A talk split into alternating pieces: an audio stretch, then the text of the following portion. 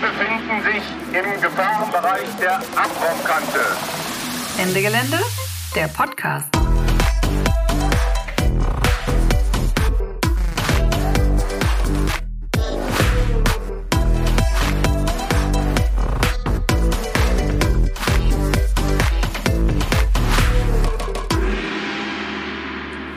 Herzlich willkommen zu einer neuen Folge des Ende Gelände Podcast. Wir sprechen heute über System Change. Ich bin Lumi. Geiles Thema. Und ich spreche heute äh, mal wieder über eine ferne Distanz mit Lara. Genau, ich bin Lara. Ähm, ich sitze mal wieder in Berlin. Und ähm, ich habe das Gefühl, es fühlt sich schon nicht mehr so komisch an wie beim letzten Mal. So mit irgendwie Telefon im Ohr und das Aufnahmegerät liegt alleine vor mir und ich rede so in die Luft hinein. Ich habe mich schon erschreckend doll dran gewöhnt. Wie ist es bei dir? Ja, ja, Computerkommunikation. Ich, man führt die ganze Zeit so Selbstgespräche, also zumindest wie es von außen aussieht wahrscheinlich.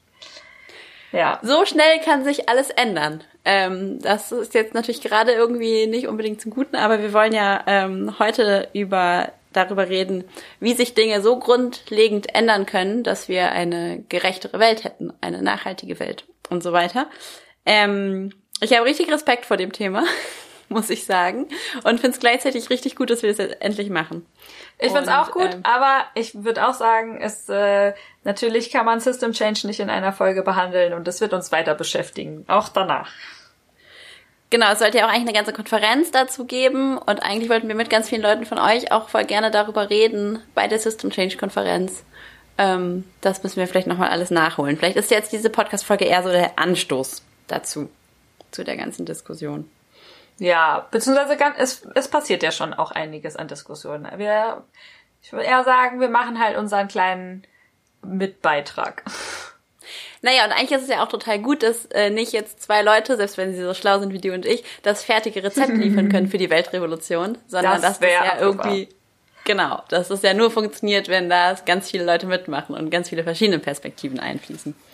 Genau, aber was wir heute versuchen wollen in dem Podcast, ähm, ist einmal, dass wir beiden euch so unseren persönlichen Zugang irgendwie so dazu ein bisschen näher bringen, warum wir uns damit beschäftigen wollen und ähm, auch so ein bisschen die Frage, also jetzt in Zeiten von Corona, die Wirtschaftskrise, die auf die Corona-Krise jetzt folgen wird, ähm, was bedeutet das eigentlich für unsere Vorstellungen von gerechtem und nachhaltigem System Change? In welcher gesellschaftlichen Situation sind wir da jetzt eigentlich gerade?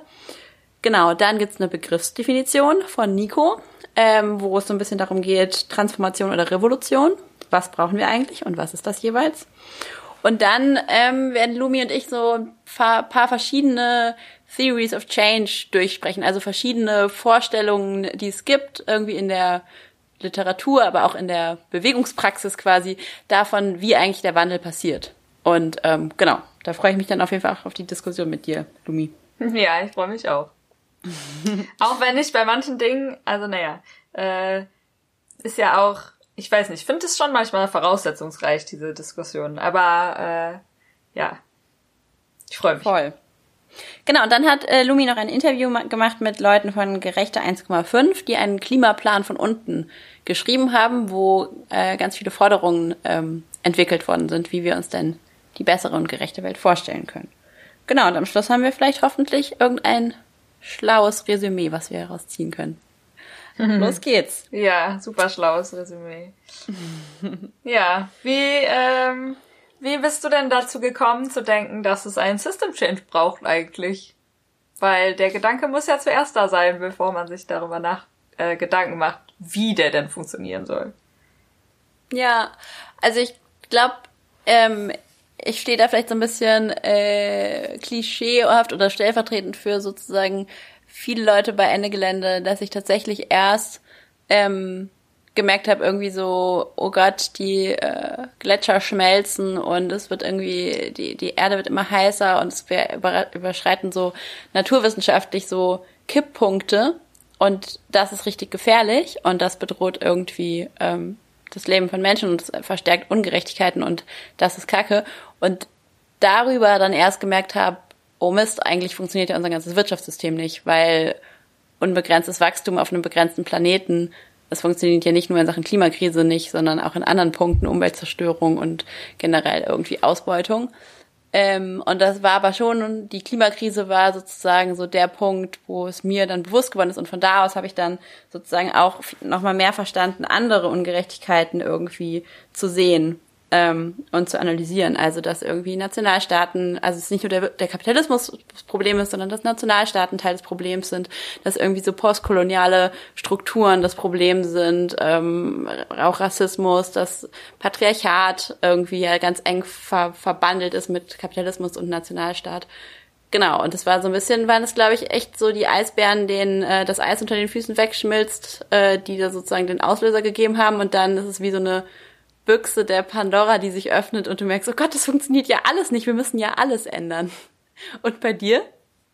Ja, also ich glaube, es war ein bisschen ähnlich. Also dieses, ähm, diese Vorstellung davon, dass sich was ändern muss und so ein krasses äh, Ungerechtigkeitsgefühl, das hatte ich, glaube ich, schon lange. Also äh, so die Ärzte, deine Schuld, es kann nicht bleiben, wie es ist. So, das äh, war auf jeden Fall äh, ich glaube, selbst das war nicht der Anfang, aber ich erinnere immer dieses Lied, wenn es um es wann ist hat nicht denn deine Schuld, dass die Welt ist wie ist. Das wäre nur deine Schuld, wenn sie so bleibt. Ja, ja. genau. Und ähm, ja, wie gesagt, ist schon eine Weile her. Und ähm, meine Vorstellung, was sich alles ändern muss und äh, wie sich das ändern muss, hat sich auch voll verändert. Also so als Teil der Klimagerechtigkeitsbewegung, in dem man natürlich auch so Zugang zu mehr Diskursen und Diskussionen und Inhalten hat und ganz anderen, ähm, hat sich da auch ja, meine Vorstellung irgendwie für diese ganzen Zusammenhänge, wie hängt Patriarchat mit Kapitalismus zusammen, so das sind nicht zwei Dinge, die man gut getrennt betrachten kann. Dementsprechend kann man sie auch nicht getrennt voneinander überwinden, so. Das ist irgendwie was, das ich darin erst gelernt habe.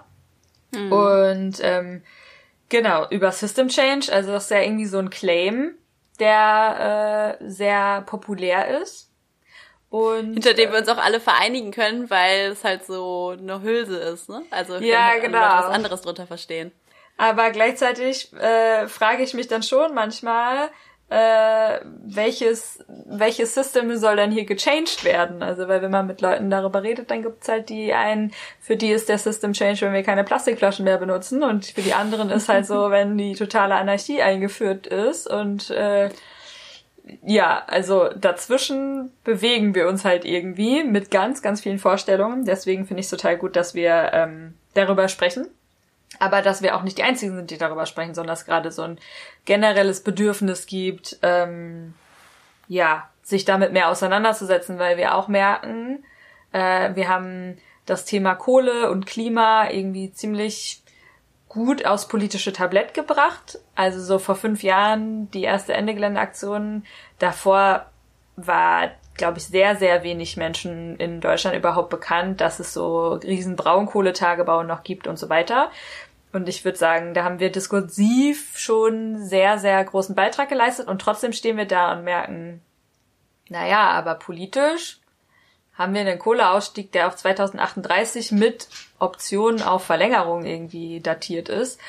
Und da würde ich mal sagen, das ist ja, also, ja, nicht so viel, also nicht so ein großer Erfolg. Und wo ich mich schon frage, okay, wie können wir diese appellative Ebene wirklich verlassen? Und was muss sich dafür dann eben auch alles ändern? Und wer soll denn das umsetzen? Und wie? Und wie kann man dafür sorgen, dass da nicht, also dass da alle mit im Boot sind und so. Ja, könntest du, also ich würde aber vielleicht auch sagen, dass wir es halt als, als Ende Gelände oder generell als Klimabewegung ziemlich gut geschafft haben, das Problem zu benennen, aber halt irgendwie nicht die Lösung. Und solange wir halt die Lösungsvorschläge immer irgendwie staatlichen Akteuren oder NGOs oder so überlassen, wird halt nie das dabei rauskommen, was wir uns eigentlich unter System Change vorstellen. Ja. Ja, also, ja.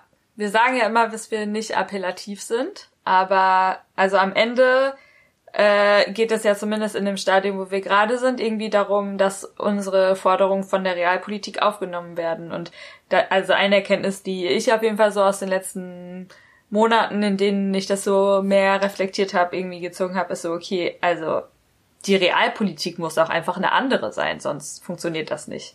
Und genau, die muss halt auch gechanged werden. Genau, aber ich finde gerade bei Klimakrise, wo es so ein richtig krasser Wettlauf gegen die Zeit ist, also es ist in vielen, in vielen Ungerechtigkeitsfragen, äh, aber ähm, bei Klimakrise ja vielleicht nochmal verschärft wegen dieser Kipppunkte, die einfach überschritten werden. Da ist ja schon die Frage sozusagen, wie viel kleine Schritte, wie viel kleinere realpolitische Erfolge brauchen wir und wie viel sozusagen großen Wurf und großes Ganze brauchen wir. Da können wir vielleicht nachher nochmal drauf kommen. Ja, weil die kleinen realpolitischen Erfolge die muss man ja auch erstmal finden, ne? ja, voll. Also bisher haben wir da sozusagen, es ist, es kommt ja dann realpolitisch betrachtet immer noch viel schlimmer, als wir es uns hätten vorstellen können, dass es in, den, in der schlimmsten Situation kommt. Also es geht dann ja, ja immer noch viel weniger und es ist immer noch enttäuschender. Ja. Naja.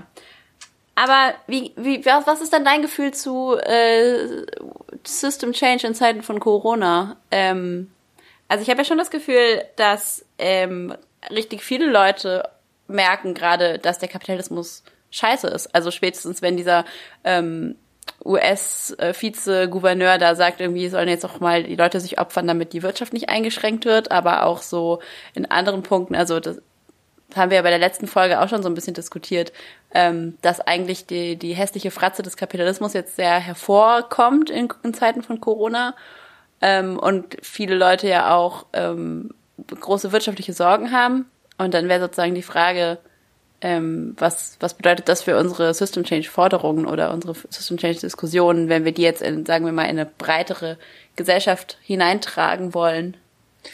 Ja, also ehrlich gesagt glaube ich, die Erkenntnis, dass Kapitalismus scheiße ist ähm, und auch super vielen Leuten schadet und so, das ist, äh, glaube ich, gar nicht das, woran es so sehr mangelt. Also natürlich gibt es äh, wirtschaftliche und politische äh, Leitfiguren, die das weiterhin so propagieren, als ob das das Nonplusultra wäre. Aber ich glaube in der Gesamtbevölkerung, ich habe äh, irgendwann gelesen, in der in die Zeit hat mal so eine Umfrage gemacht, dass äh, 75 Prozent der Deutschen sich ne, vorstellen könnten, dass es eine Revolution gibt oder dass es gut fänden, weil sie schon irgendwie sich eine grundlegende Veränderung wünschen würden.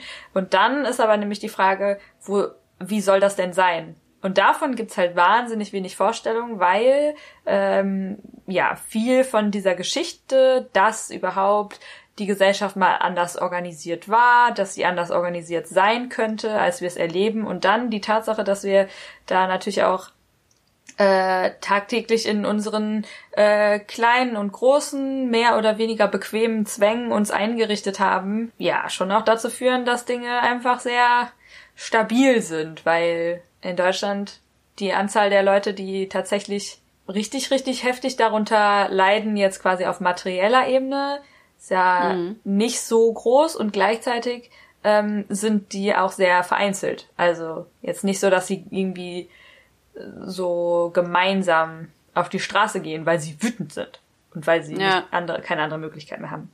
Und du musst ja überhaupt erstmal das Selbstverständnis haben, ich kann mich mit anderen zusammenschließen und dann einen Unterschied machen. Das ist ja nichts, was die Gesellschaft uns so einfach vermittelt, sondern also meistens lernen wir eher, wenn du Probleme hast, bist du halt damit alleine, hast du Pech gehabt. Und da erstmal so zu so einem Selbstwirksamkeitsgefühl zu kommen, ist ja schon voll voraussetzungsreich. Ja. Also nicht umsonst sind wir ja voll viele akademische, gut situierte Leute im Aktivismus, weil andere halt vielleicht gar nicht so den Sinn da drin sehen oder dass die sozusagen die Erfahrungen ähm, noch nicht hatten, dass sie selbst einen Unterschied machen können. Ja, und gleichzeitig ist so, dass natürlich jetzt auch durch Corona äh, irgendwie weltweit auf jeden Fall relativ viele Streiks stattfinden von Leuten, wo ich denke, ich weiß nicht, ob die sonst gestreikt hätten. Jetzt streiken sie, weil sie Angst um ihre Gesundheit haben. Also es geht nicht um irgendwie so was Abstraktes. Äh, auch eine Lohnerhöhung oder Arbeitszeitverkürzung ist nicht abstrakt, aber also meine eigene Gesundheit und ich merke, mein Arbeitgeber tut einfach nichts dafür. Mhm. Ähm, und streicht aber gleichzeitig die Profite noch weiterhin ein, so bei Amazon oder so. Ähm, ja. Dass da jetzt Leute streiken, die das sonst nicht gemacht hätten und dann danach merken so, okay, ja, wir können das. Ja, oder sie werden gefeuert. Ja. Äh, ja, kann auch äh, passieren, auf jeden Fall. Und äh, trotzdem würde ich sagen, also es eröffnen sich gerade Möglichkeitsfenster, sowohl in die eine als auch in die andere Richtung. Also ich meine, darüber, wie der Staat gerade repressiv reagiert, haben wir auch beim letzten Mal schon ein bisschen gesprochen. Und also ja, Leute merken gerade, was sie alles vielleicht auch nicht brauchen an Autofahren oder weiß nicht in den Urlaub fliegen äh, und ja, eine Fahrradtour machen ist auch nett, aber das allein wird nicht die Revolution machen oder nicht den System Change machen und also dieser Virus selber kann auch nicht den System Change machen, selbst wenn das jetzt gerade dazu führt, dass sie so eine wirtschaftliche Krise haben, aber das ist ja auch nicht das, was wir wollen. Also wir wollen ja nicht einfach nur eine Wirtschaftskrise, wir wollen ja ähm, ein anderes Wirtschaftssystem aufbauen. Wir wollen ja eigentlich nicht sozusagen, dass jetzt Leute massenhaft ihre Jobs verlieren. Genau, deswegen würde ich sagen, Corona ändert vielleicht im Bewusstsein von vielen Leuten was. Aber den System Change müssen wir dann trotzdem, glaube ich, noch selber machen. ja. Ich habe noch so einen Text gelesen von so einer Aktivistin aus Lateinamerika, wo ich eigentlich noch so zwei Sätze rausgesucht habe, die ich jetzt hier unbedingt noch vorlesen wollte. Der Text ist über Corona, aber es geht eigentlich auch um, um Revolution. Sie sagt, wenn alles den Bach runtergeht, wird der tägliche Gehorsam ausgesetzt und wir können über das nachdenken, was wirklich nötig ist. Und dann ein bisschen später, die Destabilisierung des Systems bringt uns in Gefahr, weil wir Teil von ihm sind. Die Herausforderung besteht darin, dass wir diese Krise in den Anfang eines revolutionären Prozesses umwenden. Wie das dann genau geht, sagt sie leider auch nicht, aber das können wir ja jetzt noch diskutieren. Naja, aber da, wo sie sagt, äh, die Destabilisierung des Systems bringt uns in Gefahr, weil wir, weil wir ein Teil von ihm sind, zeigt halt auch auf, okay, also ne, ich, ich verabscheue den Kapitalismus und gleichzeitig bin ich Teil da, davon. So, mhm. ich, wenn ich in den Supermarkt gehe, dann reproduziere ich das, weil ich da hingehe mit Geld, was ich verdient habe, für Arbeit, die ich verkauft habe und so. Also, und allein diese Erkenntnis und sich da auch so Nischen zu schaffen und zu gucken, wie kann man da rauskommen und gleichzeitig sich nicht in diesem auf individueller Ebene dem Kapitalismus entfliehen zu verlieren, weil dann ist man ja. halt auch wieder politisch nicht handlungsfähig. Ich glaube, das ist so voll ein wichtiger Punkt auf jeden Fall. Genau, und halt diese Frage, wie können wir es schaffen, aus dem falschen System heraus das Richtige sozusagen zu schaffen? Das ja. ist ja genau die Krux. Also, ich glaube, wenn wir dann erstmal in der coolen Gesellschaft wären, wären wahrscheinlich voll viele Leute voll happy damit. Ja, man hat halt so Pfadabhängigkeiten dann, ne? Die Leute finden mhm. ja auch, das, also ich finde es immer so ganz witzig, weil Leute, bei Essen zum Beispiel ist das Gleiche, äh, Leute sagen so, ja, das und das mag ich nicht weil sie es nie essen. Zum Beispiel Gemüse bei vielen Leuten. Und äh, wenn man aber viel Gemüse isst, dann mag man es auch. Ich lese gerade ein äh, ziemlich cooles Buch von Marge Piercy oder so. Die hat in den 70er Jahren hat sie ähm, so feministische Öko-Utopien quasi entworfen äh, in Romanen. Und das eine Buch heißt äh, Die Frau am Abgrund der Zeit. Und da gibt es quasi so eine, die so aus den 70er Jahren dann immer ins Jahr 2170 oder sowas, ich weiß nicht genau, Zeit reist so und da haben die dann halt so eine coole neue Gesellschaft aufgebaut, irgendwie ohne Patriarchat, ohne Kapitalismus, ohne Nationalstaaten, wo Leute halt irgendwie voll cool zusammenleben, voll cool miteinander umgehen und so. Und es klingt total nice und sozusagen alle Leute sind da auch ziemlich happy drin, aber ich frage mich halt, wie sind die da hingekommen? Und das wird halt leider auch nicht so richtig beantwortet. Also wie haben die es geschafft, sozusagen aus dieser einen Gesellschaftsform in die andere rüberzukommen? Und das ist, glaube ich, noch so die, die große Frage. Und genau, damit sind wir aber jetzt eigentlich bei der Frage. ja, ich wollte gerade auch sagen, was ich gerade gelesen habe, weil ich habe, äh, kann da anknüpfen. Ja. Es gibt von Ursula K. Le Guin ein Buch, das heißt, äh, neueste Übersetzung auf Deutsch, glaube ich, Freie Geister. Und da äh, geht es um einen Teil der Gesellschaft, die auf den Mond migriert ist quasi und dort quasi der Mond ist anarchistisch und hat aber auch schon ganz lange gar keine Beziehung ähm, zu, zur Erde gehabt oder zumindest fast gar keine. Und da ist ganz spannend, weil sie es schon so eher beschreiben, wie die das mit dem System Change gemacht haben. Und das ist halt so, es gab halt irgendwie diese Möglichkeit, auf den Mond zu gehen, wo aber natürlich viel weniger Ressourcen zur Verfügung stehen. Und ganz ehrlich, mhm. wenn wir uns die Erde angucken und den Mond angucken, dann weiß man, wo man lieber wohnen will, so. Mhm. Ähm, aber gleichzeitig, wenn das der Ort ist, wo man seine Utopie äh, vielleicht im Miteinander leben kann. Mhm. Genau, ja, das finde ich auch spannend. Und im Ecotopia noch ein anderes äh, so Utopie-Buch, äh, auch aus den 70ern. Da hat sich Kalifornien von den USA abgespalten in so einem Sezessionskrieg, Konflikt. Mhm. Und haben, dann haben die da auch so ihre Utopie aufgebaut. Also ich weiß nicht, vor allen Dingen diese Übergangsphasen sind, glaube ich, das, was, was schwierig ist. Ja. Also meine Utopie wäre eher so eine weltweite und nicht so ich spalte mich ab mit, mit meinen Lieblingsleuten und wir ziehen auf den Mond und dann ist uns die Erde egal oder wir sind dann halt Kalifornien und der Rest ist uns egal.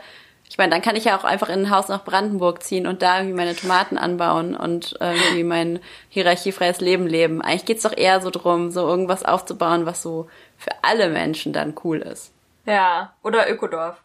Aber auf der anderen Seite also allein die Tatsachen, dass es, die Tatsache, dass es diese Orte gibt, ne, also dass es irgendwie Hausprojekte gibt, in denen Leute so ganz anders zusammenwohnen und so, das verbreitet ja auch diese Idee. So, das ist möglich, so, wir können das anders machen. Also es ist ja so ein bisschen so Keimzellen von anderen Ideen und Möglichkeiten zusammenzuleben. Ja. Ich glaube, wir brauchen jetzt eigentlich erstmal diese Definition, Transformation oder Revolution. Was ist damit jeweils gemeint, bevor wir weiter über Keimzellen und sowas reden? Ähm, ja, und auch, was von beiden wollen wir? Mhm. Vielleicht hören wir das erstmal. Ja, Nico klärt das für uns.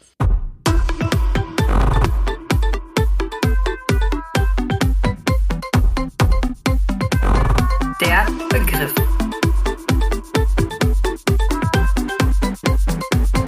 Die meisten Menschen brauchen weniger als zwei Sekunden, um System Change zu sagen. Was damit gemeint ist, Darüber diskutieren Linke allerdings seit Jahrhunderten. In der Internationalen Arbeiterassoziation zum Beispiel stritten Marx und Bakunin um 1870 darüber, ob der Staat erobert oder zerschlagen werden müsse. Und Anfang des 20. Jahrhunderts plädierte Karl Kautsky für ein allmähliches Hineinwachsen in den Sozialismus, was Rosa Luxemburg schlicht als Quark bezeichnete. Das sind nur zwei altbackene Konflikte, mit denen wir uns aber bis heute herumschlagen. In der Klimagerechtigkeitsbewegung heute fordert zwar niemand die Gründung einer militärisch organisierten Kaderpartei. Über gewisse Punkte sind wir uns einig. Aber die Rolle von realpolitischen Forderungen und Institutionen ist strittig bis fade. Und die Fragen, was genau eine Revolution sein soll, wie sie vonstatten geht und ob sie überhaupt wünschenswert ist, sind für die meisten weiter weg als jeder klimatische Kipppunkt. Die Transformation hingegen da sind sich die meisten sicher, ja, ja, die wollen wir. Allein mit dieser Feststellung sind wir aber auch nicht weiter als das Weltwirtschaftsforum oder die Bundesregierung. Daher hier ein kleiner Anstoß für eine Begriffsklärung. Was meinen Transformation und Revolution eigentlich? Keiner der Gedanken ist übrigens neu oder von uns. Die Links sind in den Show Notes. Transformation vermittelt das Bild einer schrittweisen Veränderung des Systems, getrieben durch Reformen und nicht kapitalistische Alternativen, die jetzt schon bestehen und ausgebaut werden, bis sie schließlich das kapitalistische System ersetzen. In einer Art revolutionären Realpolitik setzen wir Reformen durch, die unseren Handlungsspielraum erweitern und gesellschaftliche Bereiche der kapitalistischen Logik entziehen. Ein Beispiel ist die Kampagne Deutsche Wohnen enteignen. Sie hat es ermöglicht, dass Enteignung als mögliches politisches Mittel diskutiert und vielleicht sogar eingesetzt werden. Wäre sie erfolgreich, würde ein gutes Stück Wohnraum dem Markt entzogen und unter demokratische Selbstverwaltung gestellt. Im Sinne der Transformation wäre dieses Stück selbstverwalteter Wohnraum eine nicht kapitalistische Insel und Ausgangspunkt weiterer Kämpfe. Der US-amerikanische Soziologe Eric Wright würde das eine reale Utopie nennen und die Commons-Forschung würde sich über eine weitere Keimzelle des Kommunismus freuen. Transformation betont also, dass wir kapitalistische Logiken in unseren Beziehungsweisen, Produktionsweisen und Köpfen schrittweise zurückdrängen, indem wir jetzt anfangen, nicht kapitalistische Alternativen auszubauen. Es geht um Aufbau, Konstruktion. Darum, den Kapitalismus von unten aufzudröseln. Revolution dagegen vermittelt das Bild eines Bruchs in dem die gesellschaftliche Macht neu verteilt wird. In einer günstigen Gelegenheit brechen wir das Herrschaftssystem auf gesamtgesellschaftlicher Ebene und die Spielregeln können neu ausgehandelt werden. In Russland stürzten streikende Arbeiterinnen den Zar. Die Sklavinnen in Haiti revoltierten und befreiten sich selbst. Im Gegensatz zur Transformation betont die Revolution den momenthaften Sturz der Herrschaftsverhältnisse und wendet sich auch immer gegen die Herrschenden, da sie eine Machtübernahme der gesellschaftlichen Kontrolle von unten, also auch von uns, erfordert. Für die Autorin Beni Adamczak ist dieser Moment notwendig. Zitat, weil die Oberen innerhalb kleiner Auseinandersetzungen meist die Oberhand behalten, braucht es die Heftigkeit und Geschwindigkeit der revolutionären Bewegung, um die Schwerkräfte der alten Gesellschaft als Gewohnheit außer Kraft zu setzen. Aha, So verstanden lassen beide, Transformation und Revolution, einige Fragen für uns offen. Wie können nicht kapitalistische Alternativen jemals eine solche Bedeutung und vor allem Vernetzung erlangen, um wirklich das kapitalistische Wirtschaftssystem ersetzen zu können? Wie schaffen wir es, mit realpolitischen Forderungen nicht vereinnahmt zu werden? Und sollte die Transformation irgendwann wirklich zu dem gewünschten sozialen Kipppunkt kommen, müssen wir dann nicht die Machtfrage stellen, um der erwartbaren Repression etwas entgegenzusetzen? Andersherum, wie schaffen wir denn selbst die Voraussetzungen für eine günstige Gelegenheit für eine Revolution? Und sollte die Revolution kommen, was machen wir dann mit unserer Macht? Um diese Fragen praktisch beantworten zu können, müssen wohl Transformation und Revolution irgendwie aufeinander bezogen werden. Wie genau auch immer, aber ohne einander geht wohl nicht. Wir müssen jetzt an Alternativen arbeiten und schrittweise die Bedingungen für eine revolutionäre Veränderung schaffen. Aber ohne irgendwann die Machtfrage zu stellen und auch selbst Macht zu übernehmen, wird das immer zahnlos bleiben. So denken das auch Eric Wright und die Leute von der Commons-Forschung. Und Bini Adamczak fordert ein Revolutionsverständnis, das mehr Aufmerksamkeit auf die ganze Konstruktionsarbeit vor und nach revolutionären Umstürzen legt. Die Schaffung von Alternativen und die Machtfrage müssen wir also irgendwie verbinden, egal ob wir das dann revolutionäre Transformation oder konstruktive Revolution oder System Change oder oder nennen. Hauptsache kein Quark.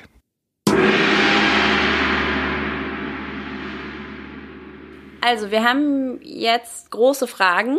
Wir versuchen jetzt mal ähm, ein paar konkretere Vorstellungen von gesellschaftlicher Veränderung, also ein paar konkretere Theories of Change bisschen besser zu beleuchten. Und das ist natürlich alles unvollständig und äh, also sozusagen die Gesamtschau ist unvollständig und unsere jeweiligen Meinungen dazu sind natürlich auch nur subjektiv. Aber ähm, ich sag genau, wir gehen es einfach mal so sozusagen so nacheinander durch, was es so für Ansätze gibt, die Leute verfolgen oder wozu sie vielleicht auch schon, wo es auch schon viele schlaue Dinge geschrieben wurden und um das dann zu vertiefen, könnt ihr es ja auch nochmal in die Suchmaschine eurer Wahl eingeben und da vielleicht nochmal ein bisschen was nachlesen. ja. Okay. Zu dem ersten, was wir aufgeschrieben haben, gibt es auch ganz, also zum Beispiel einen tollen Songtext, der, glaube ich, auch innerhalb der Bewegung äh, ganz gut beliebt ist. Und zwar Hurra, diese Welt geht unter. So ein bisschen knüpft an die Idee an, dass wir erstmal alles Falsche kaputt machen müssen. Also wie das dann passiert und wer entscheidet, was das Falsche ist. Das ist natürlich ein bisschen dann die Frage, aber ähm, daraus kann dann das gute Neue entstehen. Was hältst du davon, Lara? Also ich glaube, ich finde es erstmal total nachvollziehbar, dass Leute sich sozusagen wehren und ich weiß nicht, also vielleicht um nochmal so ein paar sozusagen Momente davon zu nennen, wo das vielleicht sozusagen, wo diese Theory of Change vielleicht zutrifft, wären vielleicht so ähm, Aufstände in den Banlieues äh, rund um Paris, die es ja gab, oder in so einem äh, ziemlich ähm, armen und ich glaube von vielen ähm, schwarzen oder POC-Personen bewohnten Stadtteil in London gab es das doch auch mal, also so in den Medien heißt das dann immer so Ausschreitungen oder sowas, aber dass Leute sich einfach wehren. Oder Riots. Riots, genau, Riots. Ähm, sich ja. wehren gegen die Ungerechtigkeiten, die sie täglich erfahren. Und das kann dann aber eben auch heißen, Fensterscheiben einschlagen und einen Fernseher klauen oder so. Und ob ich den Fernseher dann auf die Straße schmeiße und kaputt trete, oder ob ich ihn nach Hause nehme und damit Fernseh gucke, machen Leute dann unterschiedlich. Oder halt schon auch diese, ähm, also G20, der Freitagabend, wo Leute so ein bisschen in Reaktion auf diese krassen Polizeieinsatz ähm, bei der Demo den Tag vorher dann am Freitag gesagt haben, so wir holen uns jetzt die Schanze zurück und dann Barrikaden gebaut haben und den Rewe und den äh, Drogerieladen geplündert haben und die Polizei die sich nicht mehr getraut hat, da ins, ins äh, Schanzenviertel in Hamburg reinzugehen. Das sozusagen, es war dann so eine Art befreite, also so, ja, also sozusagen Leute hatten sich das zurückerobert und haben aber es funktioniert halt sehr viel mit, ähm, das läuft dann halt sehr viel mit Straßenkampf und äh, der Stärkere gewinnt sozusagen. Ja. Und irgendwie, also das ist ja auch so ein bisschen der Versuch, militärisch gegen die Polizei äh, vorzugehen. Also ich will jetzt nicht sagen, es von Grund auf zum Scheitern verurteilt, aber ehrlich leider gesagt doch. auch nicht. ja. Äh, aber wenn Leute das, wenn Leute die Hoffnung haben, möchte ich ihnen die irgendwie auch nicht nehmen. Aber ja, ich, also ich weiß nicht, ich fühle mich auf jeden Fall in diesen Situationen äh, nicht besonders wohl. Ja. Ich finde, es hat auch schon so ein bisschen so ein, also schon oft so eine Macker-Atmosphäre.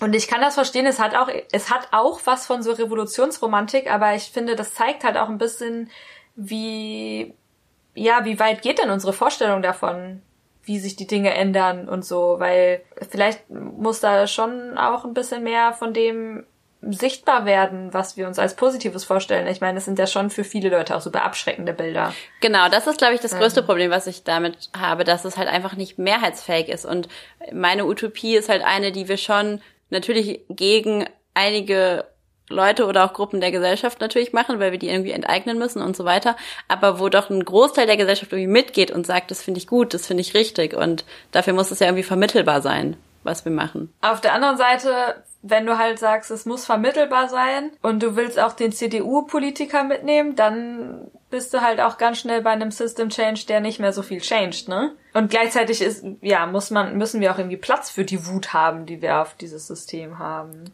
Voll, so, also vielleicht noch ein Beispiel wäre zum Beispiel Autos von AfD-PolitikerInnen anzünden.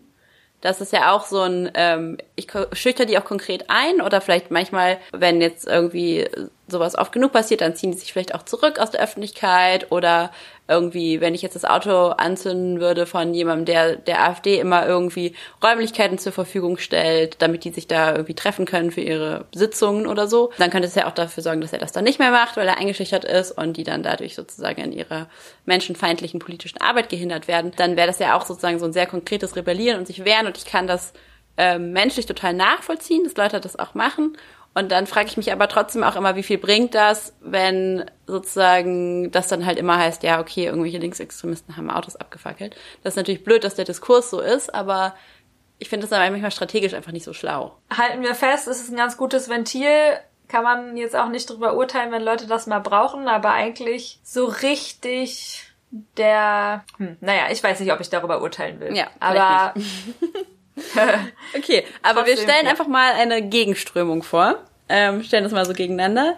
Die, also so Stil 1 war ja sozusagen, sind ja, ist ja sehr ein autonomer Politikstil, wo auch Leute das vor allem in kleineren Gruppen dann vorgehen ähm, und auch meistens. Und größere Organisationen auch eher ablehnen, ne? Ja. Und so Pressearbeit ja. und so vielleicht auch meistens eher mit ähm, äh, Socken im Gesicht Argwohn betrachten. Ach so. Ach so, ja, oder so. genau. Und ähm, die Gegenströmung dazu so ein bisschen, oder Gegenströmung, aber sozusagen, ähm, es gibt auch die Postautonomen, also die verstehen sich als sozusagen weitergehend, die halt sagen, ähm, wir wollen ganz viele werden.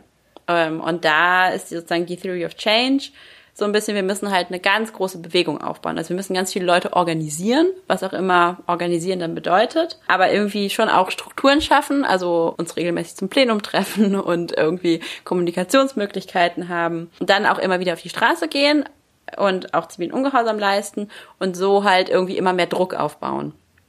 Also sozusagen, wenn es genug Leute gibt, die sich wehren und zusammen und sozusagen das Ganze dann mit Pressearbeit und irgendwie vermittelbaren Botschaften, dann fühlen sich die Regierenden so krass unter Druck gesetzt, dass sie sozusagen Sachen ändern müssen. Und vielleicht, das habe ich okay, noch nicht ganz verstanden. Die Regi ja? Da, da, irgendwann kommt dann nämlich in dieser postautonomen, auf diesem postautonomen Verständnis kommt dann halt auch so der Kipppunkt, wo so viele Leute in der Bewegung sind und organisiert sind, dass dann der System Change kommt. Aber wie das genau passiert, habe ich auch noch nicht verstanden. Ja, also ich würde, äh, genau, das wäre nämlich meine Frage gewesen, weil äh, wir üben Druck auf die Regierenden aus, damit sie dann den System Change machen? Das äh Nee, nee, nee, nee. Nee, nee, okay, wir, nee. Damit erkämpfen wir nur so kleine Etappensiege, die immer nur dazu führen, dass die Bewegung noch größer wird. Oder manchmal verlieren wir vielleicht auch, aber haben dann die Sympathie auf unserer Seite und werden dadurch noch größer. Also das ist nicht, das ist nicht das Ziel, sondern das Ziel ist eigentlich immer nur noch mehr zu werden. Okay. So wie ich es verstanden habe. Aber ich glaube, also nur mehr werden also okay, es ist ja gesagt, ja, äh, die Leute sind dann organisiert und dann ist, glaube ich, schon die Frage, was bedeutet das dann? Und ich würde sagen, wenn die Leute sich einmal die Woche zum Plenum treffen und danach noch netten Bier trinken gehen mit äh, Leuten, die alle mit ihnen einer Meinung sind oder mit denen sie sich politisch streiten können, dann ist das nett. Aber wenn sie ansonsten den äh, ihr Leben so ganz normal weiterleben und weiter 40 Stunden die Woche arbeiten, am besten ein Dude sind und äh, die Frau mit den Kindern alleine lassen, weil sich das halt finanziell mehr lohnt oder irgendwie tragbarer ist und äh, irgendwie auch einen Job haben, wo sie mit dem Auto hinfahren. Und weißt du, wenn halt so alles sonst gleich bleibt, dann würde ich sagen, ist es nicht so weiß nicht, ob das dann dahin führt. Gleichzeitig sehe ich aber voll die Chance, wenn Leute eben in so Strukturen sind, dass da auch Lernräume geschaffen genau, werden. Genau, ich glaube, darum geht es, dass immer sozusagen auch neue Gruppen entstehen, so wie ja durch Ende Gelände auch ganz, ganz viele neue Ortsgruppen entstanden sind und dann Leute einfach politisiert werden dadurch, dass sie halt ja. so einen sozialen Raum haben, in dem sie sich als Aktivistin und Aktivist verstehen können. Ja, und Leute so überhaupt anfangen, die Welt durch eine andere politische Analysebrille irgendwie betrachten zu können und irgendwie auch für sich selber andere Strukturen aufzubauen, äh, vielleicht auch für andere Leute andere Strukturen aufzubauen, wie mit Geld umgehen oder also weiß nicht, viel mehr auch so teilen und gemeinsam Aushandlungsprozesse führen und sich so ein bisschen versuchen, also es ist auch ein Nischendasein, ne, muss man sich nichts vormachen, aber trotzdem verändert es, glaube ich, die Vorstellung davon, was alles möglich wäre und wie man mit anderen Leuten zusammenleben kann. Mhm. Wobei das da auch schon schnell dann übergeht in das, was wir jetzt als dritten Punkt aufgeschrieben haben. Basisarbeit und Selbstorganisation. Also so ein bisschen selber Alternativen aufbauen, Alternativen im Kleinen aufbauen. Weiß nicht, willst du dazu noch was sagen? Ja, also ich glaube, es ist halt so ein bisschen hm, eigentlich schon, also ich weiß nicht, ob ich das Fazit vorweggreife, aber äh, es zeigt sich, die Dinge greifen ineinander. Ja. Und das, was vielleicht jetzt gerade so ein bisschen fehlt, ist, dass wir das, äh, also so Bewegungsaufbau und Basisarbeit und Selbstorganisation, dass wir das überhaupt als eins betrachten. Also dass wir sagen, sowohl die Leute, die Transition Town Arbeit machen, als auch die Leute, die irgendwie Kohlebagger blockieren, als auch die Leute, die Workshops gegen Rassismus geben und so weiter, sind alle Teil eines Gegen, einer Gegenerzählung. Aber das braucht halt auch so ein bisschen so gemeinsam ja, eine gemeinsame Identität oder ja, dieses Verständnis davon und sich den allen verbunden fühlen. Ich glaube, das fehlt halt so ein bisschen. Hm. Aber ich würde schon sagen, dass sozusagen bei Ende Gelände ja voll viele Elemente schon drin sind, oder nicht nur Ende Gelände, sondern in der Klimabewegung. Also die Klimacamps zum Beispiel, die sind ja eigentlich so ein, das ist ja eigentlich so, wir bauen uns da selber was auf, wir bauen uns so eine alternative Struktur, wo wir unser eigenes Essen haben, unsere eigenen Bildungsangebote haben und irgendwie sozusagen anders zusammenleben, so wie wir uns das dann auch vorstellen könnten. Und dann gibt es aber halt auch äh, eine Massenaktion zivilen Ungehorsams und daraus entstehen dann aber auch wieder sozusagen neue Ortsgruppen in der ganzen Welt oder sozusagen im ganzen Land. Das greift ja schon so ein bisschen ineinander. Ja, voll. Aber also ich kann mich erinnern, dass am Anfang, als es so mit diesen ganzen Ortsgruppen so alles aufgekommen ist, dass es so auch meine Vorstellung davon, wie sich die Veränderung, also ne, ich hatte auch so eine Vorstellung von, wow, und jetzt können wir so alle Anti-Themen, also wir können jetzt gegen, nicht nur gegen Kohle, wir können auch gegen jede neue Gaspipeline und gegen Ölbohrungen und allen möglichen fossilen, schädlichen Technologien irgendwie uns auflehnen, weil wir so viele sind und so viele kleine Gruppen und wir fühlen uns alle so als Teil eines Ganzen. Aber trotzdem sind wir darin, also solange wir nicht den, so einen Fluchtpunkt haben von, wo wollen wir denn hin und wohin soll es sich denn ändern, außer dass wir wollen, dass es diese ganzen Dinge nicht mehr gibt. Ja, also ich glaube, da diese Auseinandersetzung mhm. braucht halt voll. Also ich glaube, da haben auch einfach Leute ähm, in der ganzen Bewegung sozusagen äh, bei Ending oder auch generell einfach sehr unterschiedliche Auffassungen. Also was was braucht es eigentlich? Müssen Leute rebellieren, wie wir es am Anfang gesagt haben? Müssen wir einfach muss es ganz viele Gruppen geben und muss es ganz viele organisierte Leute geben? Müssen wir ganz viel selber aufbauen? Oder, das wäre jetzt der vierte Punkt, müssen wir zugespitzt zu einem Thema sozusagen arbeiten.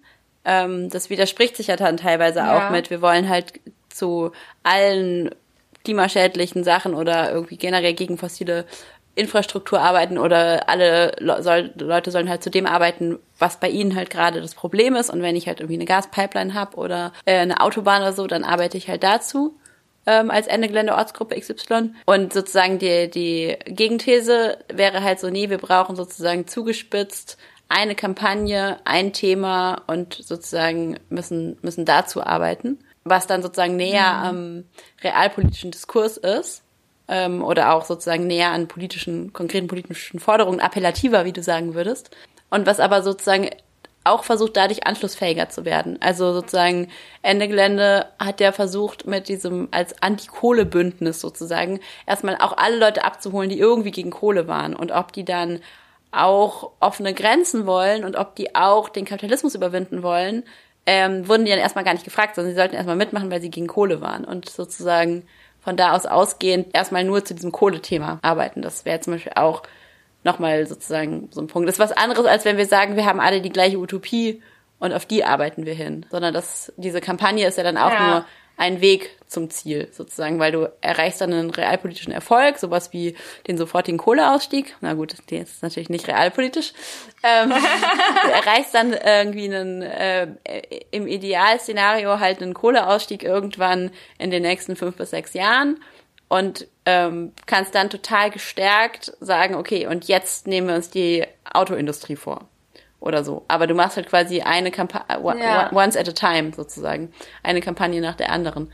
Ist natürlich auch die Frage, ob das nicht zu zu sehr wie so eine NGO denkt und ob Bewegung nicht das braucht, dass Leute zu den Themen arbeiten können, zu denen sie wollen, sozusagen, und Sachen ausprobieren können und Sachen selber aufbauen können oder auch mal Sachen kaputt machen können. Also grundsätzlich glaube ich, äh, ist immer gut, wenn es eine Diversität an, ähm, an Ansätzen gibt, einfach weil ja niemand weiß, wie es so richtig ja, wie es am Ende funktioniert.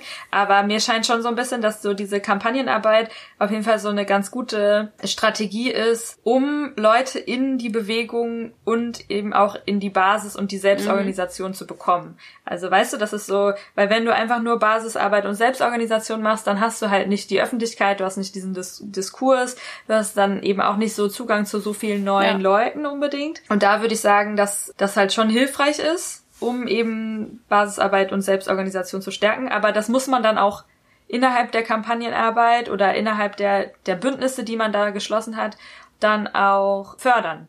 Also wenn man dann immer nur auf die nächste Massenaktion guckt und nicht rechts und links zu, ja, wir brauchen auch eine Auseinandersetzung mit Sexismus oder mit Ableismus ja, oder ja. mit Rassismus oder so. Oder dem, wie wir, wie wir selber uns solidarische Strukturen aufbauen, die uns überhaupt politisch handlungsfähig bleiben lassen, wenn wir irgendwie aus dem Studium raus sind oder irgendwie Familie gründen wollen oder wie genau, wie können wir da anders zusammenleben, dass es nicht irgendwie diesen Break gibt, wo Leute dann einfach auch aus der Bewegung rausfallen.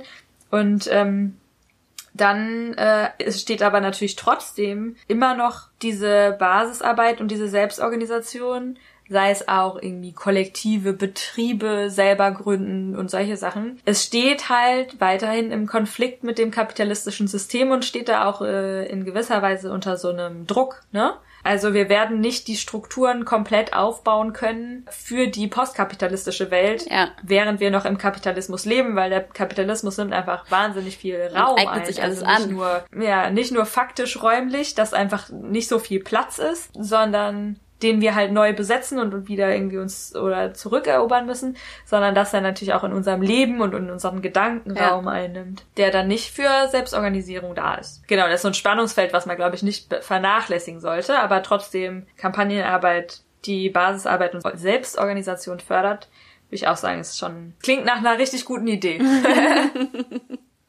ja, ich bin auch manchmal, also ich bin ja erst später zu Ende Gelände dazugekommen und bin dann schon manchmal ein bisschen ehrfürchtig dafür, dass es schon ziemlich gut geklappt hat, sich so eine Kampagne wie Ende Gelände auf, auszudenken, die eigentlich diese anderen Elemente hat. Also du hast ja durch diesen zivilen Ungehorsam, hast ja auch diesen Moment von ich rebelliere jetzt hier. Du hast halt diesen Bewegungsaufbau, dass dadurch, dass halt voll viele Gruppen entstanden sind und du hast auch so diese ganze Struktur von Basisarbeit, Selbstorganisation, ähm, die zumindest gefördert wird. Könnte alles noch mehr sein, aber es hat diese Elemente eigentlich sozusagen, sind da schon ziemlich gut verankert, ja. habe ich das Gefühl. Würde ich, also ich sehe das auch und ich finde das auch beeindruckend, aber ich würde, also ich bin mir nicht sicher, ob die Leute, die das da so, ich war ja auch nicht dabei, aber die so 2014 irgendwie sich zusammengetan haben, um mal so gebündelt irgendwas Großes gegen Kohle zu machen, ob die das im Hinterkopf hatten. Ja. So damit bauen wir jetzt das auf und dann beschäftigen Leute sich auch noch mit Rassismus, während sie gegen Kohle ja, äh, nee, irgendwie große ja. Massenaktionen planen.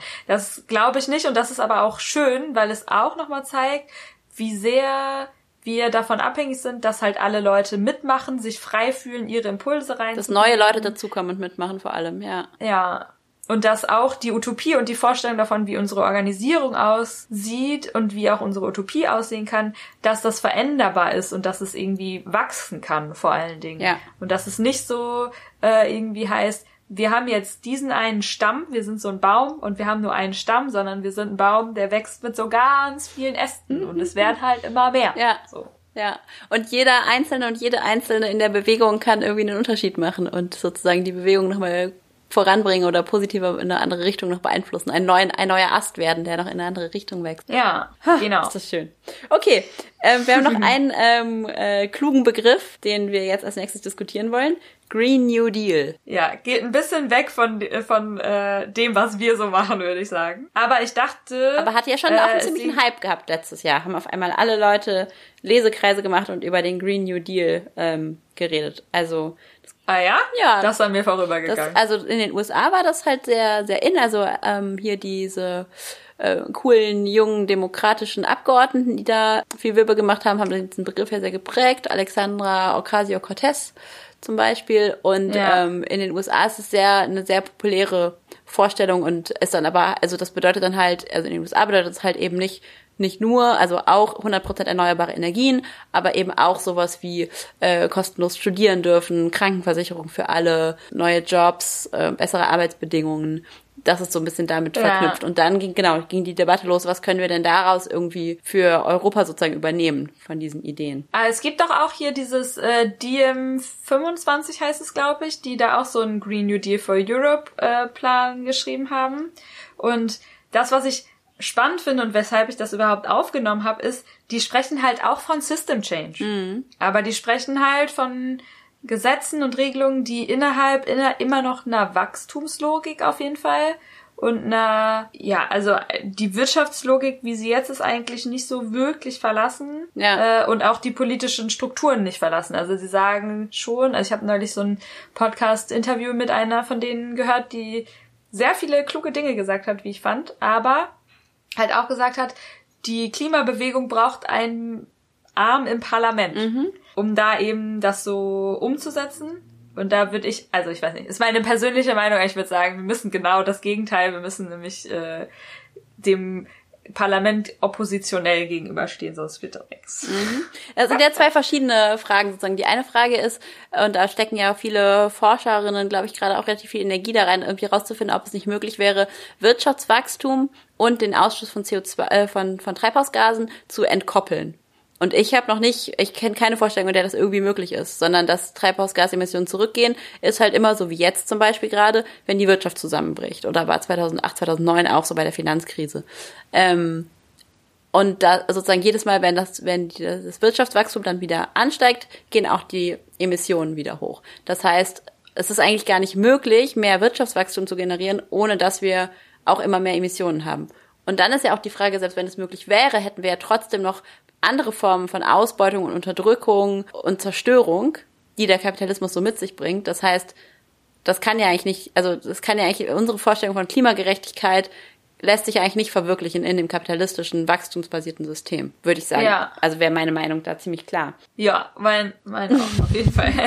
Und bei diesem Parlamentarismus-Ding, das ist ja irgendwie nochmal sozusagen so eine andere Frage. Du könntest ja auch sagen, wir brauchen die richtigen Leute in den Parlamenten, um den Kapitalismus zu überwinden. Und also auch, also sozusagen könntest du ja auch versuchen, sozusagen das darüber irgendwie zu, könnte ja eine Theory of Change sein.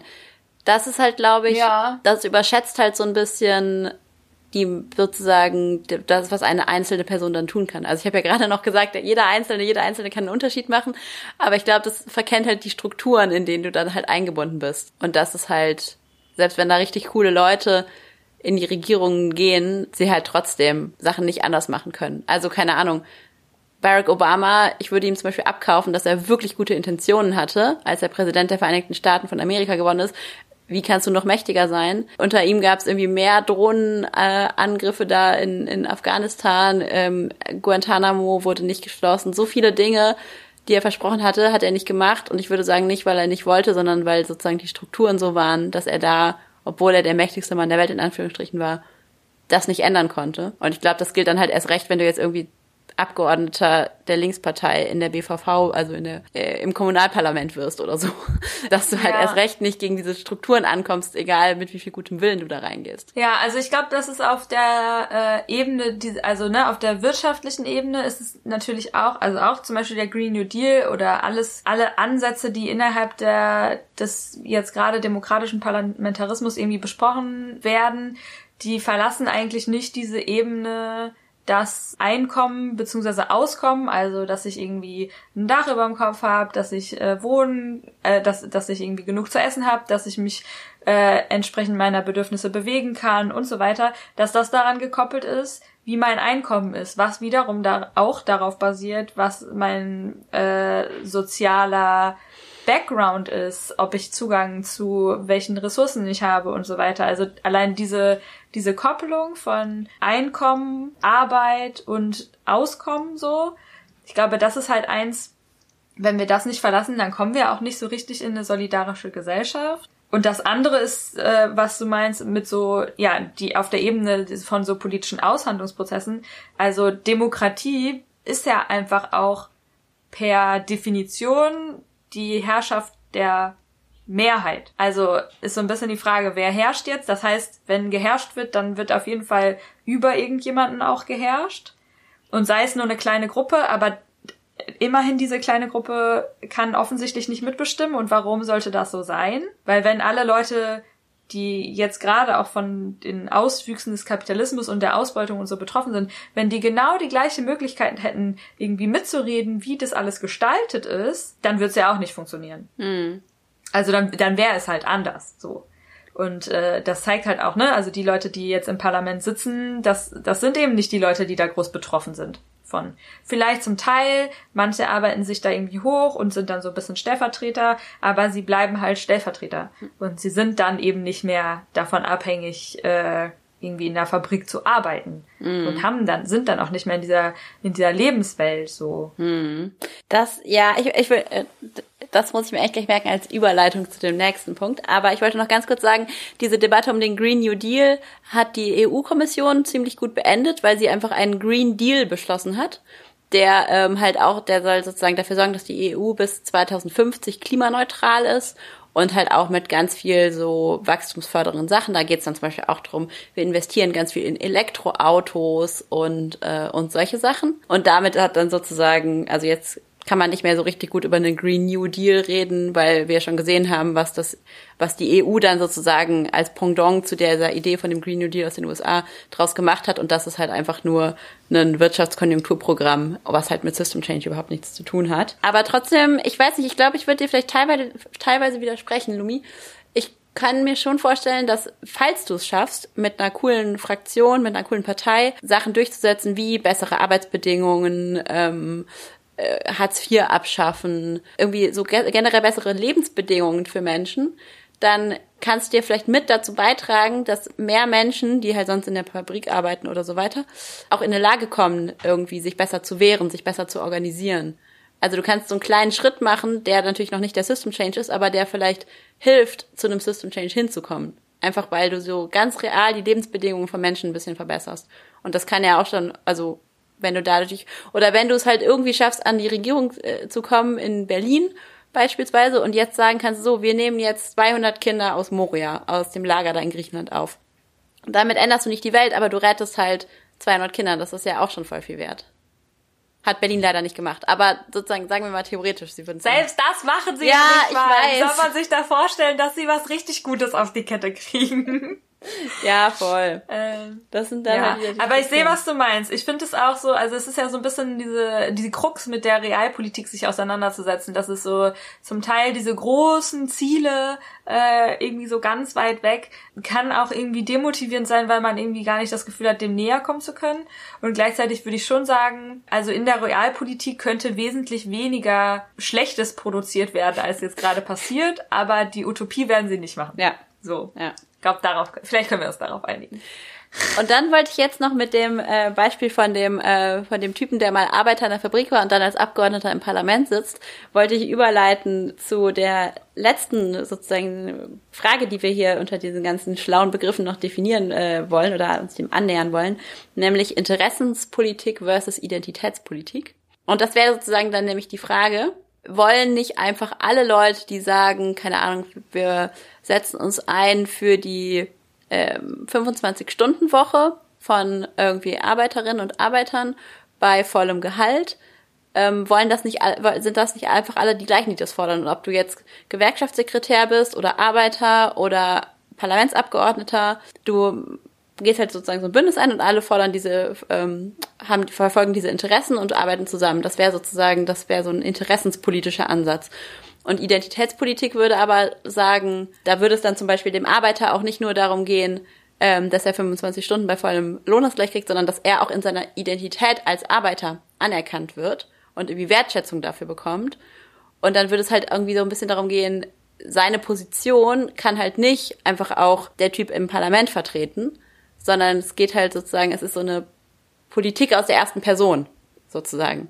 Das wäre Identitätspolitik, vielleicht in Abgrenzung dazu. Aber manifestieren sich dann diese Identitäten nicht auch? Also diese Arbeiteridentität hängt ja, ist ja auch sehr stark an den Kapitalismus gekoppelt ja. und hat ja voll viel so nachvollziehbares, was irgendwie Leute, also so Gruppenzugehörigkeit und sowas schafft, aber eigentlich wollen wir das doch überwinden, oder? Ja, das ist ja das Witzige, dass eigentlich derjenige, der die Arbeiterklasse auflösen wollte, nämlich Marx, derjenige ist, der am meisten dazu beigetragen hat, dass es eine Arbeiteridentität gab. Aber wahrscheinlich ist es ja so auch wieder mit den Zwischenschritten. Du brauchst halt erstmal diese kollektive Identität, in der du dich organisieren kannst, damit du dann den Klassenkampf anfangen kannst. Weil wenn vorher alle vereinzelt an ihrem Fließband stehen oder in ihrem in, in ihrer Fabrikhalle, dann kannst du ja nicht, also dann weißt du ja noch gar nicht, was hält uns eigentlich zusammen und und verstehst gar nicht, wie viele ihr seid, man ist und wie, wie, wie man gemeinsam kämpfen kann. Deshalb würde ich sagen, vielleicht ist diese Identitätsstiftung die Grundlage dafür, dass du dann deine Unterdrückung, deine, deine Diskriminierung überwinden kannst. Die Frage ist natürlich, klappt das immer? Und das wird ja Leuten, die Identitätspolitik machen, oft, oft vorgeworfen, dass sie in ihrer queeren Identität oder in ihrer veganen Hipster-Identität äh, stecken bleiben und sozusagen dann gar kein größeres Interesse mehr mit anderen Leuten gemeinsam verfolgen, sondern es ihnen nur um Anerkennung ihrer eigenen Identität geht und sozusagen das das oberste Ziel ist. Und das ist dann natürlich nicht so gut, aber ich würde sagen, erstmal diese Identität überhaupt anzuerkennen, ist ja die, eigentlich die Grundlage, um dann gemeinsam kämpfen zu können. Ja. Ja, das würde ich auch sagen. Und dann kann man halt noch sagen, dass es so ein bisschen, dass halt, also sozusagen Interessenspolitik ist halt auch so dieser klassische Hauptwiderspruch wir wollen doch alles das Gleiche. Und ob du jetzt irgendwie äh, schwarz bist oder weiß und ob du eine Frau bist oder ein Mann und ob du arm bist oder reich, ist doch egal. Wir verfolgen einfach das gleiche Interesse. Und das verwischt halt die Unterschiede, die es ja eigentlich gibt, sozusagen in Gruppen, so ein bisschen. Hm. Während Identitätspolitik Aber kann halt, man das nicht, kann man da nicht irgendwo einen Mittelweg finden? Ja, voll. Ich glaube, es geht im Endeffekt immer, immer um einen Mittelweg. Und ähm, naja, dann ist auch die Frage, also zum Beispiel bei, bei Klimakrise war es ja auch lange so, dass es so ein bisschen gesagt wurde, das ist so, Leute setzen sich da so altruistisch quasi für ein. Also es ist gar nicht Politik aus der ersten Person heraus. Ähm, ich mache das gar nicht sozusagen, weil ich persönlich betroffen bin von der Klimakrise, sondern weil mir das irgendwie abstrakt Angst macht und ich das ungerecht finde. Ähm, und ich möchte mich dafür einsetzen, vielleicht auch ein bisschen weniger ein schlechtes Gewissen dafür zu haben, dass ich halt selber total privilegiert bin. Aber es gibt ja auch ganz viele Leute, die machen, sozusagen, die kämpfen gegen die Klimakrise aus der ersten Person. Also Le so Leute im globalen Süden, die jetzt schon so an den Frontlines von Climate Change irgendwie so stehen und die Folgen schon spüren. Die machen das ja auch, also die kämpfen ja den Kampf nicht nur aus Identitätspolitik sozusagen, weil sie jetzt für sich persönlich irgendwie Anerkennung wollen für ihre Situation oder ihre persönliche Situation verbessern wollen, und trotzdem sind sie direkt betroffen. Also ich glaube, es mischt sich halt oft. Und Fridays for Future sind ja, glaube ich, auch deshalb so stark geworden, weil sie aus dieser persönlichen Betroffenheit heraus argumentieren konnten und sagen konnten, es geht um meine Zukunft. Und das ist dann halt so ein bisschen mhm. stärker. Ja, einerseits ist es stärker und andererseits grenzt es ihr dann aber auch wieder ab von denen, denen es eben nicht um die, deren Zukunft geht, sondern um die Gegenwart. Und die sich ja. darin halt nicht gesehen fühlen. Ja. Ne? Genau, das ist halt immer so ein bisschen das Problem bei Identitätspolitik, dass es dann auch oft verschiedene Identitäten gibt, die gegeneinander stehen. Und gleichzeitig sozusagen so dieser klassische Klassenkampf, Interessenspolitikbegriff greift halt eigentlich auch viel zu kurz heutzutage, weil natürlich nicht die Gewerkschaften oder wer auch immer nicht diejenigen sind, die für alle kämpfen. Also ich meine, wenn wir uns die IGBCE angucken, die Kohlegewerkschaft, die macht ja, ja einfach nur Identitätspolitik für Bergleute. Es geht ja nur darum, da irgendwie das alte, gut bezahlte Leute, die meistens männlich sind, ähm, sich total anerkannt fühlen dafür, dass sie eine Arbeit machen, die halt den Planeten ruiniert. Das hat ja, also das ist ja eigentlich Identitätspolitik äh, par excellence sozusagen. Also ich glaube, es gibt da sozusagen in, in beide Richtungen gibt es halt Unterschiede und es vermischt sich irgendwie. Genau, und ich glaube, bestenfalls kämpfen wir halt gemeinsame Kämpfe oder für gemeinsame Ziele und erkennen dabei aber an, dass es natürlich Unterschiede gibt und dass es auch sozusagen intersektionale, also verschiedene sich überlagernde Diskriminierungsmechanismen gibt, auch sozusagen innerhalb der Gruppe von den Leuten, die wir halt gemeinsam irgendwie für eine bessere Gesellschaft kämpfen und dass wir da auch nicht alle gleich sind, auch wenn wir vielleicht gerade auf das gleiche Ziel hinarbeiten. Und dass dieses, wir sind nicht alle gleich, aber nicht bedeutet, deshalb können wir kein gemeinsames Ziel haben. Können wir ja trotzdem. Das klingt sehr weise. Gemeinsame Ziele. Es gibt ja ein paar Leute, die haben sich da detaillierter Gedanken gemacht. Nicht zuletzt, weil der Klimagerechtigkeitsbewegung auch oft vorgeworfen wurde, wir wissen ja gar nicht, was wir wollen. Wir wollen ja einfach nur alles anders. Und darüber habe ich mit Rike von Gerechte 1,5 gesprochen.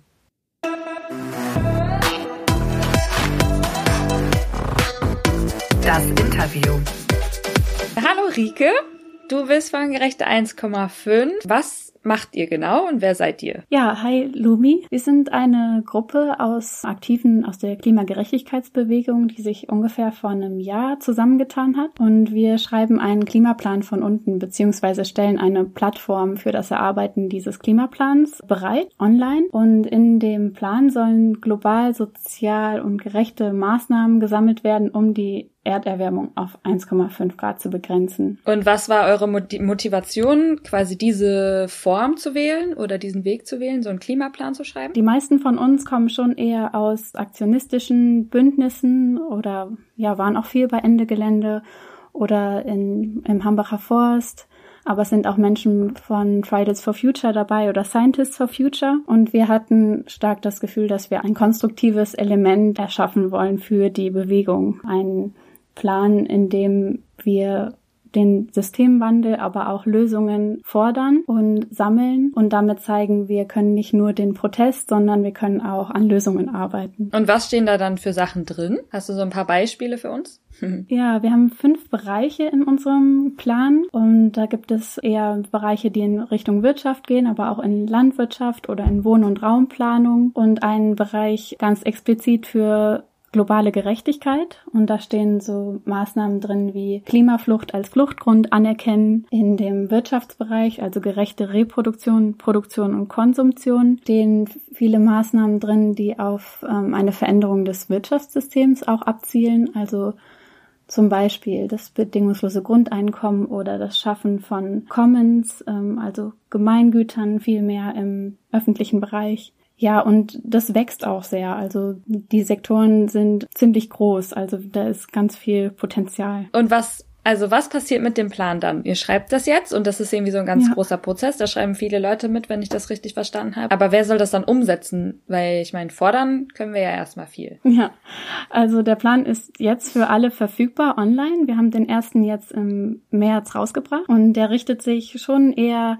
an die Bewegung. Also wir schreiben ihn von der Bewegung für die Bewegung, also von unten für unten ist so ein bisschen das Motto und wir richten uns nicht direkt an die Regierung, da wir nicht wirklich glauben, dass die derzeitige Politik diese Maßnahmen so umsetzen könnte und auch wollte. Der Plan ist eher gedacht als eine Art Wissenscommons, das sich immer weiterentwickelt, also von ganz vielen aktiven Menschen und auch diskutiert wird. Also wir sind zum Beispiel auch sehr viel in Kontakt mit den Klimaräten, die sich gerade in manchen Städten oder in recht vielen Städten bilden, die ähm, dann Maßnahmen umsetzen können oder zumindest diskutieren können in ihren Bereichen und dann lokal auch umsetzen können, also innerhalb der Bewegung.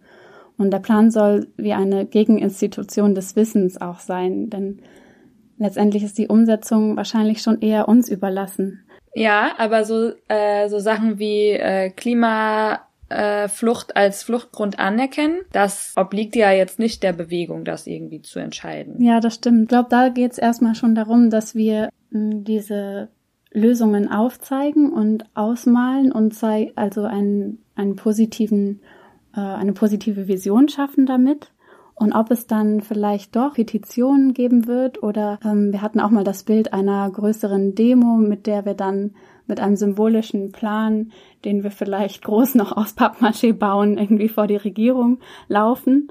Ähm, ob das dann doch noch passiert, ist, ja, wären so Gedankenspiele, die wir schon auch haben. Aber gerade geht's noch viel um die Sammlung dieser Maßnahmen. Okay, ja, das kann ich nachvollziehen. Also es ist ja auch innerhalb der Bewegung grundsätzlich oft irgendwie quasi der Vorwurf laut geworden, äh, wir wüssten ja gar nicht, was wir wollen, wir sind immer nur gegen alles und da ist es wahrscheinlich auch so ein bisschen so eine Reaktion oder Abhilfe drauf, wenn ich das richtig verstehe. Ja, genau. Und auch ein bisschen Utopie äh, schaffen, wenn, wenn es auch erstmal aufzeigt überhaupt, was wir alles fordern könnten.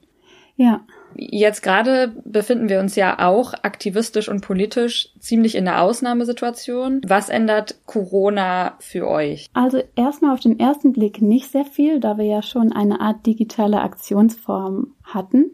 Davor schon. Also wir haben sehr viel digital gearbeitet und mit Telefonkonferenzen und in dem Wiki online und haben viel Mails hin und her geschrieben. Das heißt, es hat sich nicht so viel für uns verändert, außer dass wir keine oder weniger Live-Treffen haben. Mhm. Und das ist schon echt schade, auch für die Motivation manchmal.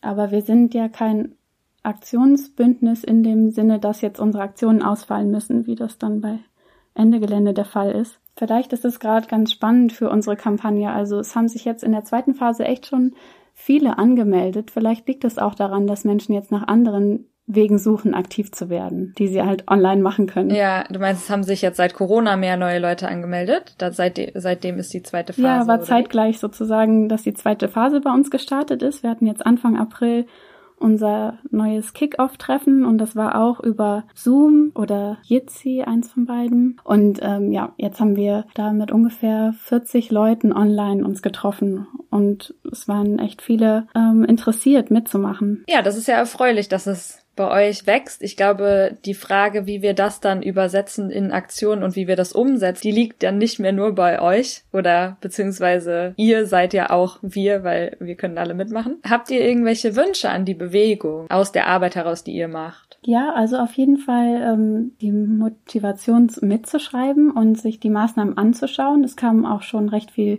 Kritik ähm, bei uns rein zu einigen Sachen und da ist ein Wunsch, dass ähm, Menschen sich vielleicht auch zusammentun und Maßnahmen diskutieren. Ja, und vielleicht auch nochmal den Begriff des System Change nochmal mehr mitdenken.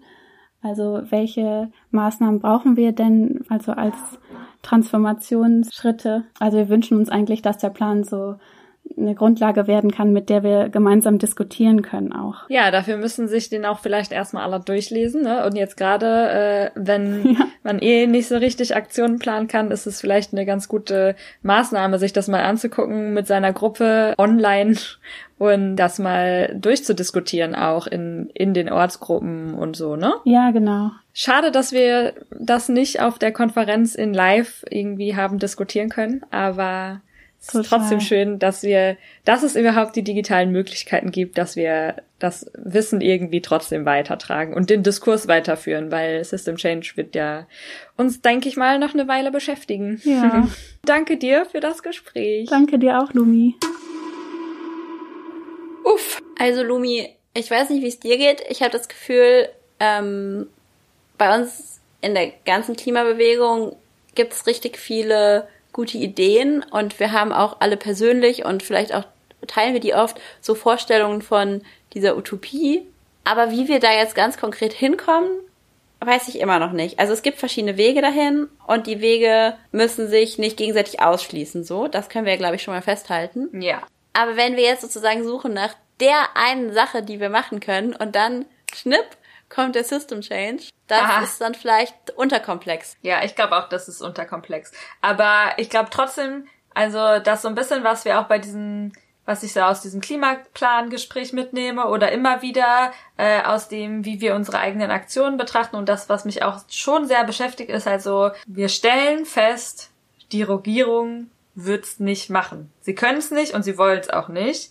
Und deswegen müssen wir die auch nicht anbetteln äh, darum, dass sie jetzt doch bitte, bitte mal das mit dem Kohleausstieg richtig machen. Also und ich will jetzt nicht sagen, dass nicht punktuell sinnvoll sein kann, da auch Forderungen zu stellen, aber äh, den System Change, den wir wollen, werden sie nicht machen. Regiert werden ist ja, also zumindest aus meiner äh, Betrachtung her, schon Teil des Problems. Und ähm, genau, deswegen hat das auf jeden Fall viel damit zu tun, was wir selber machen, wie wir selber uns organisieren. Und auch, das ist ein Thema, in dem wir uns in einer der nächsten, ich weiß nicht, ob es die nächste Folge sein wird, aber mit der wir uns noch weiter beschäftigen werden, ist nämlich die Frage, wie wir solidarische Beziehungen aufbauen können. Weil das ist halt auch so ein Teil dessen, wo wir mehr, wo wir merken können, Menschen sind ganz anders, als wir in, in Neoliberalismus so ganz lange irgendwie eingeredet bekommen haben. Von der Mensch ist des Menschen Wolf und eigentlich sind alle gegeneinander und egoistisch und kooperieren nur da, wo es irgendwie äh, für sie selber ja Sinn macht. Und so ein Menschenbild ist ja auch immer ein bisschen eine self-fulfilling prophecy, weil wenn du ein System so baust, dass es darauf ausgelegt ist, dass Leute da also, weiß nicht, wenn du irgendwie viel kontrollierst, dann tendieren Leute natürlich dazu, irgendwie auch Sachen verstecken zu wollen, weil sie in ihrer Freiheit eingeschränkt werden oder so. Ich glaube, ich hatte nochmal so einen Ernüchterungsmoment, als ähm, Bernie Sanders dann endgültig gesagt hat, er gibt auf, er sozusagen geht, gibt auf in dieser ähm, ähm, in diesem Rennen um, wer wird der Kandidat, der gegen Trump antreten darf für die Demokraten weil er halt nicht gewinnen kann sozusagen innerhalb von diesem äh, von den von den Democrats, die halt ihn zu kommunistisch oder was auch immer finden ähm, und weil er nicht genug Stimmen bekommen hat halt bei diesen Vorwahlen. Und vielleicht ist es aber nicht ist das halt wirklich nicht. Also vielleicht ist es halt wirklich naiv zu glauben wir brauchen halt die richtige Person in der Regierung und die kann es dann ändern. Und darum geht es gar nicht sondern was halt eigentlich zum System Change beiträgt sind diese ganzen Beziehungen, die wahrscheinlich geknüpft worden sind in diesem ganzen Wahlkampf, weil sich super viele Leute kennengelernt haben, politisiert haben, zusammengearbeitet haben. Die haben das natürlich nur gemacht, weil sie auf so einen realpolitischen Erfolg von Sanders wird unser Kandidat hingearbeitet haben, sind jetzt krass enttäuscht worden, aber bestenfalls bleiben sie ja vielleicht trotzdem zusammen und organisieren jetzt in Corona-Zeit irgendwie Unterstützung für Obdachlose oder keine Ahnung, machen irgendwelche anderen so guten Sachen. Ja. Ähm, und wenn dann die Zeiten irgendwann wieder besser werden, dann machen sie vielleicht auch mal eine Sitzblockade gegen eine Abschiebung oder ähm, sagen, werden zu politischen Subjekten, die sich gemeinsam organisieren und dann gemeinsam coole Sachen machen. Und vielleicht ist das eigentlich dann doch eher, worum es geht. Und wenn das dann auch noch so, also ich stelle mir das ein bisschen vor wie so ein Heuhaufen und wenn man da noch den Zünder reinwirft von, äh, also einfach die Ideen davon, was alles auch auf Regierungssicht, wie das auch alles anders sein könnte und wie wir die Gesellschaft als Ganzes anders organisieren könnten, also auch wie die äh, gesellschaftliche Entscheidungsfindung und Aushandlungsprozesse und Konflikte, wie das anders geregelt wird als, ja, man, also die Leute, die halt äh, das Kapital haben, können den Staat beauftragen, das zu beschützen und der schickt dann da seinen Prü Prügelclub hin, sondern dass das auch alles anders sein könnte, dann kann es auf jeden Fall ein, ein großes, äh, leuchtendes Feuer der Veränderung geben. Was hoffentlich nicht alles niederfackelt. dieser Gedanke, dass ähm, Revolution eigentlich äh, äh, Beziehungsarbeit ist und so, den, den, das, den hatten wir ja auch nicht selber, sondern den haben wir ja von, von Bini Adamczak. Willst du dazu nochmal was sagen? Weil ich finde es auch immer sehr spannend, sich nochmal so also sie hat sich ja auch historisch so angeguckt, wie war das denn in anderen Revolutionen und so? Ja, also ein bisschen hat Nico ja auch da schon äh, vorhin noch zu erzählt. Aber grundsätzlich kann man sagen, dass äh, viel auch ja, die Vorstellung davon, wie eine Revolution aussieht, das prägt natürlich unsere, unseren Zugang dazu und auch unsere Angst davor vielleicht. Und grundsätzlich ist eine Revolution nichts, was man großartig planen kann. Und manchmal ist es so, dass Leute in der Revolution stecken und das noch gar nicht merken. Also in der russischen Revolution zum Beispiel, da die engagiertesten Revolutionäre haben nicht gemerkt, als es dann die Revolution da war, so. Und tatsächlich äh, haben wurden wahrscheinlich auch wesentlich mehr Revolutionen vorbereitet, als tatsächlich in die Geschichtsschreibung eingegangen sind, so dass wir heute davon irgendwie was wissen. Und was überhaupt als Revolution dann bezeichnet wird, ist ja auch ein bisschen wieder abhängig davon, wer gerade die Geschichte schreibt. Auf jeden Fall. Also die Geschichte wird ja meistens von den Gewinnern geschrieben und ja, äh, wenn wir zurückgucken, wer jetzt so die letzten Jahrhunderte gewonnen hat, dann war das wahrscheinlich keine besonders solidarische Geschichtsschreibungsweise.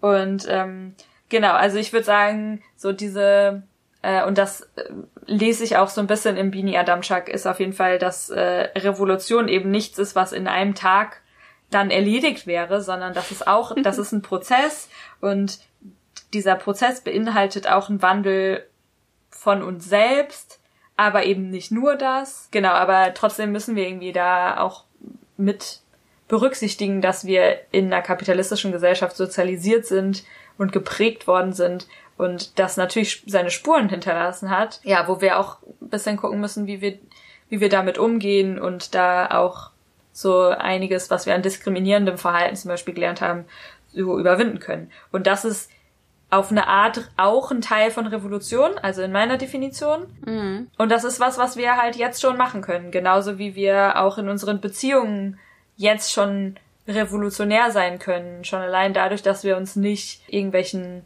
vorherrschenden Bildern unterordnen und so weiter. Und trotzdem dürfen wir nicht daran äh, dabei kleben bleiben und denken, das alleine wären die Revolution. Es ist aber ein nicht ganz unwesentlicher Beitrag, würde ich sagen. Ja, und vielleicht ist auch so ein bisschen so, wir können uns halt immer so viel bemühen, wie wir halt können, also im Rahmen auch unserer Kapazitäten, die ja sehr unterschiedlich sind, einfach immer versuchen, sozusagen möglichst gerecht und möglichst revolutionär zu handeln. Aber ob wir dann gerade Teil der großen Weltrevolution sind, wenn sie ausbricht oder nicht, das liegt ja auch gar nicht so richtig in unserer Hand. Das ist ja so ein bisschen Glückssache ob wir das noch erleben oder nicht. Und vielleicht sozusagen müssen wir uns da auch dem einfach dem Zufall so ein bisschen fügen und halt gucken. Ja, und ich habe so ein bisschen, also äh, es gibt ja auch viele Länder weltweit gerade, in denen es irgendwie schon, ja, also ich, ja, schon revolutionäre Tendenzen, sage ich mal, gibt. Äh, zum Beispiel in Chile oder auch in Hongkong oder so oder Guatemala. Und das, was ich aber, also wenn ich mir halt so unsere Situation hier anschaue in Deutschland, dann habe ich schon das Gefühl, da wo diese Revolutionen so ausbrechen, da ist es wirklich für einen Großteil der Leute schon richtig unbequem. Also ich meine, mhm. viele Leute in unserer Gesellschaft äh, hier in Deutschland, denen geht's halt, also ich meine, es gibt sehr viele Leute, die psychisch krank sind, es gibt Leute, die, viele Leute sind gestresst und haben irgendwie nicht die Zeit für ihre Familie, die sie gerne hätten. Und natürlich gibt es auch viele Leute, die materiell völlig deprivilegiert und benachteiligt sind. Aber ja, die sind halt alle nicht so richtig verbunden und die Anzahl derer, denen es noch ganz gut geht und für die das alles hier gerade ganz bequem ist, ist schon relativ hoch und das hängt natürlich auch damit zusammen, dass es in anderen Ländern anders ist. Ja. Deswegen ist so ein bisschen. Nun sind wir aber ja gerade zufällig in Deutschland geboren und daran können wir auch nichts ändern und müssen einfach versuchen, hier unser Bestes zu geben, um für Gerechtigkeit zu kämpfen. Also wir können ja nicht unseren Platz jetzt eintauschen mit einer Person in Venezuela oder sowas. Ja, das stimmt. Aber trotzdem habe ich meine Zweifel, ob die äh, globale in, äh, Revolution in Deutschland ausbrechen wird. Ja. Nee. Es ist eher so, dass man, dass wir dann hoffen können, dass wir, dass wir es schaffen, die Welle nach Deutschland überschwappen zu lassen, wenn es irgendwo anders ja. irgendwie der der richtige Wandel losgeht. Oder vielleicht das wäre ja schon mal ein Anfang, dafür zu sorgen, dass Deutschland nicht dazu beiträgt, dass die Revolution in anderen Ländern auch noch im Keim erstickt wird. wird. Weil ja.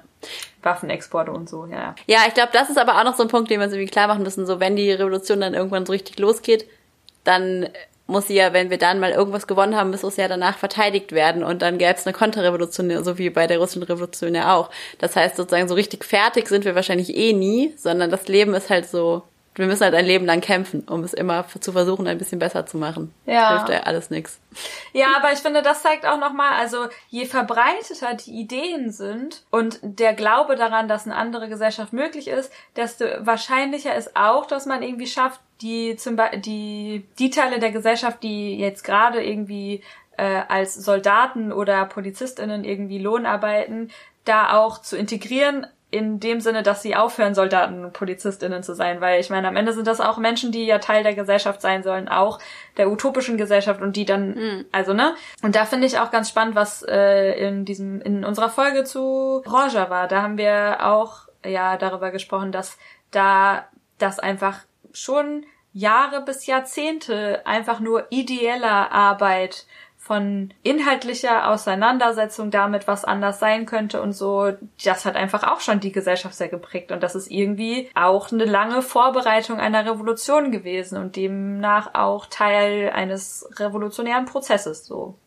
Und eben nicht nur eine Barrikade bauen und die anzünden. Ja. Okay, also trainieren wir jetzt alle mal für den Marathon der Revolution. Ja. Es war wie immer ganz großartig mit dir, Lumi. Vielen Dank. Ja, es hat mir auch sehr viel Spaß gemacht. Ich hoffe, euch hat es auch Spaß gemacht, das zuzuhören. Wir freuen uns, wenn ihr beim nächsten Mal wieder dabei seid. Sie